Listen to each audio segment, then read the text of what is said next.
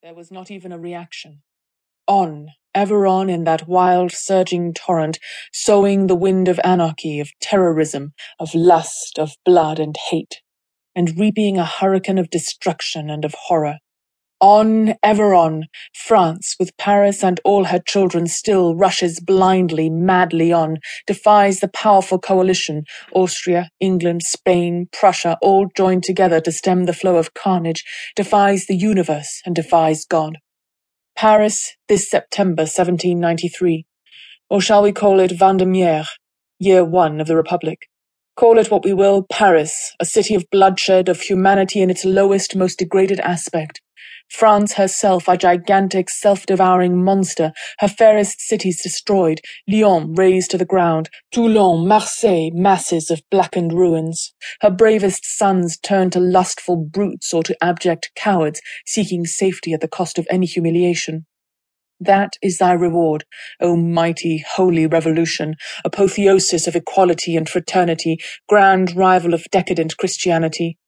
Five weeks now since Marat, the bloodthirsty friend of the people, succumbed beneath the sheath knife of a virgin patriot, a month since his murderess walked proudly, even enthusiastically, to the guillotine. There has been no reaction, only a great sigh, not of content or satisfied lust, but a sigh such as the man-eating tiger might heave after his first taste of long-coveted blood, a sigh for more. A king on the scaffold, a queen degraded and abased, awaiting death which lingers on the threshold of her infamous prison.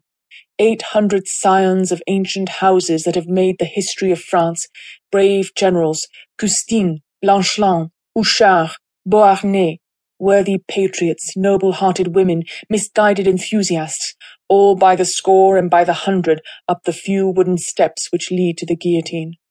An achievement of truth, and still that sigh for more.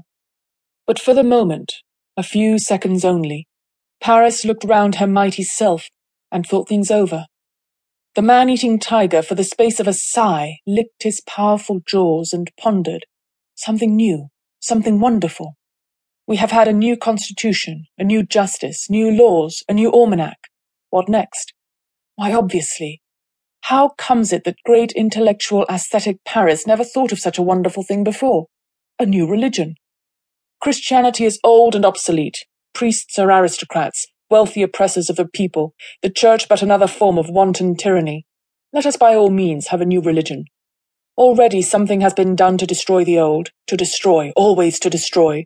Churches have been ransacked, altars spoliated, tombs desecrated, priests and curates murdered. But that is not enough. There must be a new religion, and to attain that there must be a new God. Man is a born idol worshipper. Very well then, let the people have a new religion and a new God. Stay, not a God this time, for God means majesty, power, kingship, everything in fact which the mighty hand of the people of France has struggled and fought to destroy. Not a God, but a goddess. A goddess, an idol, a toy, since even the man-eating tiger must play sometimes.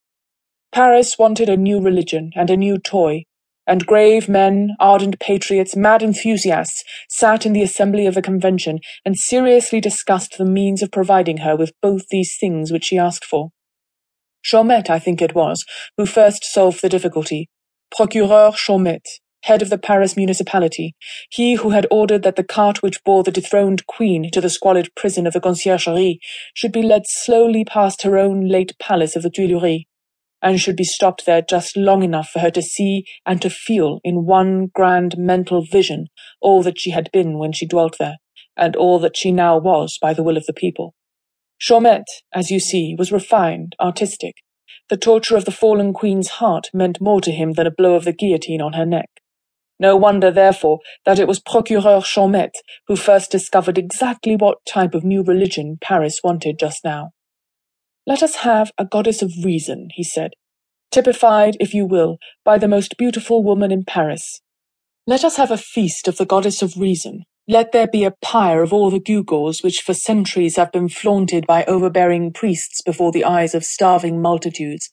Let the people rejoice and dance around that funeral pile, and above it all let the new goddess tower smiling and triumphant, the goddess of reason the only deity our new and regenerate France shall acknowledge throughout the centuries which are to come.